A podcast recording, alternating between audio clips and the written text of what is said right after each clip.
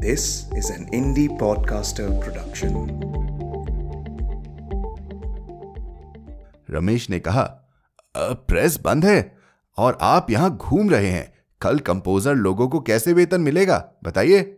सदानंद, मालूम नहीं। रमेश मतलब? सदानंद, मैं नहीं जानता हूँ। तुम जाओ रमेश, मुझे परेशान मत करो। आप सुन रहे हैं कहानी जानी अनजानी, पीयूष अग्रवाल के साथ। चलिए, आज की कहानी का सफ़र शुरू करते हैं।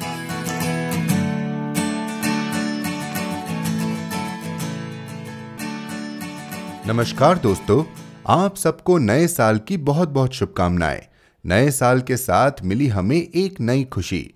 बाउंड इंडिया द्वारा कहानी जानी अनजानी को 2022 के बेस्ट पॉडकास्ट की लिस्ट में शामिल किया गया है। जी हाँ 2022 में आप सबके प्यार के लिए बहुत बहुत धन्यवाद, जिसने हमें यहाँ तक पहुँचाया।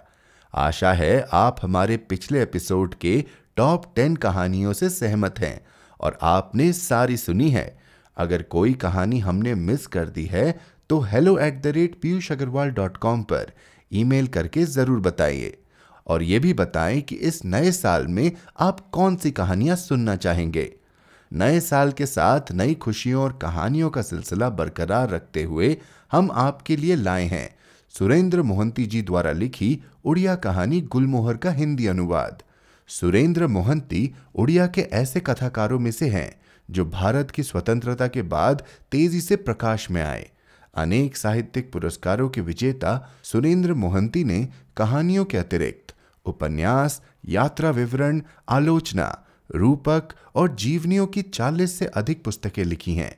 इनके द्वारा रचित एक उपन्यास, नील शैल के लिए, उन्हें सन उन्नीस सौ उनहत्तर में साहित्य अकादमी पुरस्कार उड़िया से सम्मानित किया गया। जानते हैं दोस्तों, ये कहानी हम आपके लिए नए साल की शुरुआत में क्यों पढ़ रहे हैं? क्योंकि एक नए साल के साथ ये भी वादा हम सबको खुद से करना है। कि हमें अपनी छुपी हुई इच्छाओं को कहीं नहीं दबाना चाहिए। चलिए जानते हैं कैसे। गुलमोहर, सुरेंद्र मोहंती, अनुवाद दिनेश कुमार माली। अखबार के कार्यालय का नाम संग्राम। सदानंद प्रूफ देख रहा था। बहुत पुरानी एक कोठी। बारिश होने से भरे हुए गड्ढे, फर्श के तल से पानी का रिसाव हो रहा था। एक तरफ़ की दीवार पर शैवाल और काई का नीला आवरण जम गया था। बाहर आषाढ़ के पहले की लगातार होने वाली बारिश कुछ थम गई थी। थक कर और अवसाद ग्रस्त होकर सदानंद ने कागज़ के प्रूफ टेबल पर एक तरफ़ ढकेल दिए थे। कई सालों से प्रूफ देखते देखते वह अस्वाभाविक रूप से निराशावादी और सीमित सा हो गया था। जीवन के आरंभ से अंत तक सब जगह भूल भूल अखबार बाहर निकलने में चार पेज बचे थे, अर्थात सोलह कॉलम बाकी थे। ये सोलह कॉलम उसे फिर से करने पड़ेंगे। थकान और विरक्ति की वजह से सदानंद अपनी जेब से सिगरेट निकालकर पीने लगा। सदानंद सब कुछ था। वह खुद ही प्रूफ रीडर भी था और संपादक भी था। वह सब कुछ था। उसके साथ एक आदमी और था, लेकिन वह केवल बाहरी मामलों को देखता था। सदानंद पता नहीं क्यों बिना किसी कारण के पीछे मुड़कर खुली खिड़की से बाहर दुनिया को देखने लगा। कई दिनों से उसने भूल से भी एक बार खिड़की नहीं खोली थी। बहुत दिनों से वह नहीं जानता था, लेकिन वहाँ पर खिड़की से सटकर बहुत पुराना गुलमोहर का पेड़ था। कोमल गुलमोहर के पेड़ का श्यामल शीर्ष भाग उसके धविल आवरण के नीचे दिखाई नहीं दे रहा था। केवल सुंदर बोलने से नहीं सुंदर कहने मात्र से ही कई बातें असंपूर्ण रह जाएगी। सुंदर, कोमल, कांत, मधुर और कमनीय गुलमोहर के लाल वर्ण का विकास। आषाढ़ महीने के हांडी की तरह काले बादल मानो मिट्टी को छू रहे हों और बादलों की गोद में गुलमोहर।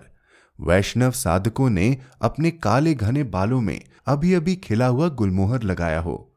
सोचते सोचते सदानंद की सिगरेट खत्म हो गई। उस जलते हुए टुकड़े को सदानंद ने बाहर फेंक दिया और अभी भी सोलह कॉलम का काम बाकी था। सदानंद ने गुस्से में खिड़की को बंद कर दिया। एक गुलाम मानो, गुलामी की दुनिया में ज़िंदगी जीना एक अर्थहीन हो। गुलामी की दुनिया।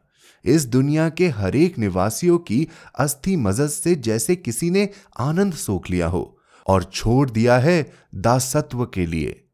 बस्ती में रहने वाले कूलियों और सदानंद के भीतर क्या अंतर है? वह कूली कारखाने में काम करता है, जबकि गुलाम और आदर्शवादी सदानंद एक आदर्श के लिए गुलाम बन चुका है। देखा जाए तो कूली की ज़िंदगी में पूर्णता का स्वाद है। सप्ताह में एक बार मजदूरी मिलने के बाद अंततः पानी मिले हुए शराब के दो घूट पीकर वह शांति से जीवन जीता है। परंतु सदानंद को वह भी नसीब नहीं। जीवन के प्रारंभ से अभी तक सिर्फ़ एक आतृप्ति ही है। आदर्श की पूर्णता कहाँ है? हवा के एक झोंके से खिड़की खुल गई थी। एक गुलाम के असहनीय जीवन के प्रति यह गुलमोहर जैसे जीवन का प्रतीक नहीं है, एक उपहास है, एक रंगीन उपहास है। इस दौरान कई साल गुजर चुके थे। कभी तमसा के जोड़े में स्वयं ने गुलमोहर का गुच्छा लगा दिया था। बहुत दिन पहले की बात है, जिस दिन तमसा नववधु बनकर उनके घर आई थी, वह दिन भी आषाढ़ का आलसी मध्यान्ह था और बारिश की झड़ी लगी हुई थी। आज हाथों में वह चंचलता नहीं है। अभी सोलह कॉलम लिखने बाकी थे। सदानंद फिर से आकर टेबल के पास बैठ गया। मगर क्या लिखकर वह पूर्ण कर पाएगा वे सोलह कॉलम? विलायत की दलीली, रूस की जमींदारी प्रथा, अमेरिका की बनियागिरी, भारत का मानसिक दरिद्र वह सब लिखने के लिए सदानंद के पास और धैर्य नहीं था। अच्छा इस गुलमोहर की बात अखबार में लिखी नहीं जाएगी। यह रंगीन गुलमोहर, जिसके रक्तिम विलास ने आषाढ़ की नीरव मध्यान्ह को भी चंचल कर दिया है। नहीं, संपादक की दुनिया में गुलमोहर एक निरर्थक वस्तु है। सारा संसार उपहास करेगा, गुलमोहर का वर्णन अखबार में देखकर। परंतु ऐसी राजनीति की क्या कल्पना नहीं की जा सकती, जहाँ जीवन का अर्थ सिर्फ़ ज़िंदा रहना नहीं लक्ष्य सिर्फ़ साम्राज्य नहीं अधिपत्य नहीं, क्षमता नहीं, दूसरों का शोषण करके खुद की अभिवृद्धि नहीं, और जहाँ गुलमोहर जैसे जीवन का स्थान नहीं है अखबार में। सदानंद फिर से आकर प्रूफ बंडल के पास बैठ गया, परंतु सकड़े कोने लिखने के लिए उसका मन विद्रोह कर उठता है, और उस विद्रोह की गेरुआ पताका उड़ा कर रखी है गुलमोहर ने। सदानंद कुर्सी से उठकर खड़ा हो गया वह जैसे सम्मोहित होकर ऑफ़िस छोड़कर बाहर चला गया हो। बारिश बंद हो गई थी। सदानंद आकर गुलमोहर पेड़ के नीचे खड़ा हो गया। नीचे हरे रंग के घास का बिस्तर, ऊपर हवा के झोंके आ रहे थे। गुलमोहर के फूलों की पंखुड़ियाँ इधर उधर बिखर गई थी। सदानंद के शरीर की सारी धमनियों में यौवन की चंचलता मानो छा गई हो। उसका मन हो रहा था पेड़ पर चढ़कर खूब सारे गुलमोहर के फूल तोड़ ले। लेकिन वह साहस नहीं जुटा पा रहा था। सदानंद उम्र के इस पड़ाव में पेड़ पर चढ़कर गुलमोहर तोड़ रहा है। यह बात जो कोई भी सुनेगा, उपहास करने लगेगा। सदानंद ने चारों तरफ़ एक दृष्टि डाली। चारों तरफ़ आदमी ही आदमी दिखाई देने लगे थे। फिर चारों तरफ़ सिर्फ़ घृण्य, कृत्सित, अनगिनत दो पाए पशु ही पशु। इधर रमेश आ रहा है। कुछ नई समस्या को बतलाने के लिए रमेश ने कहा प्रेस बंद है। और आप यहाँ घूम रहे हैं। कल कंपोजर लोगों को कैसे वेतन मिलेगा? बताइए। सदानंद, मालूम नहीं। रमेश मतलब? सदानंद, मैं नहीं जानता हूँ। तुम जाओ रमेश, मुझे परेशान मत करो। रमेश वहाँ से चला गया था। कुछ समय के बाद सदानंद भी वापस भीतर आ गया था। चारों तरफ़ सिर्फ़ आदमी ही आदमी। पेड़ पर चढ़कर गुलमोहर के फूल तोड़ना इतना आसान नहीं था। रात काफ़ी हो चुकी थी। बादल छट चुके थे और कृष्ण पक्ष में आकाश में चंद्रमा दिखाई देने लगा था। उस मध्यम रोशनी की एक तिरछी किरण उसकी तमसा के चेहरे पर पड़ रही थी। सदानंद की आँखों से नींद गायब थी। दोनों आँखों में जैसे गुलमोहर के फूल खिल रहे हों। कभी पास में सोई हुई तमसा के बालों में उसने गुलमोहर का एक फूल लगाया था। नहीं, यह तमसा वह नई नवेली तमसा नहीं है। जिसके बालों में गुलमोहर का उसने कभी फूल लगाया था। जाने अनजाने आदमी मर जाता है। बाद में जो ज़िंदगी बची रहती है, वह सिर्फ़ एक गुलाम की ज़िंदगी। वह तमसा कब से मर चुकी थी? और सदानंद भी?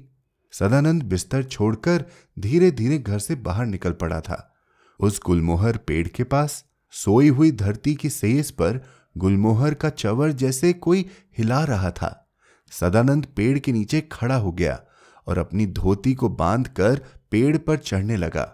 परंतु उसे लग रहा था, मानो उसका शरीर पंगु और अथर्व हो गया हो। पहले जैसी चंचलता उसके शरीर में नहीं थी, फिर भी वह चढ़ने लगा। पीछे से अचानक किसी ने आवाज़ दी, कौन है? रात की ड्यूटी पर तैनात कांस्टेबल था। गले से पैर तक बरसाती पहने हुए तथा हाथ में लाठी होठों पर सुलगती हुई बीड़ी थी। सदानंद पेड़ से उतर आया। कांस्टेबल टॉर्च जलाकर सदानंद की तरफ़ देखने लगा। अरे, आप इतनी रात को? सदानंद पूरी तरह से संकुचित हो गया। नहीं ऐसे ही, कुछ नहीं है। कांस्टेबल के कुछ और पूछने से पहले ही सदानंद तेज़ी से वहाँ से चला गया। उसे लगने लगा, उसके लिए यह दुनिया खत्म हो गई है। सदानंद खुद भी मर गया है। गुलमोहर केवल अतीत जीवन की एक स्मृति बनकर रह गया है।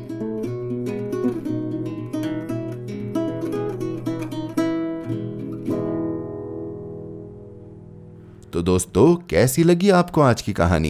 क्या आप भी सदानंद के द्वंद से गुजर चुके हैं? हमें ज़रूर लिखकर बताएँ hello at the rate Piyush Agarwal dot com पर।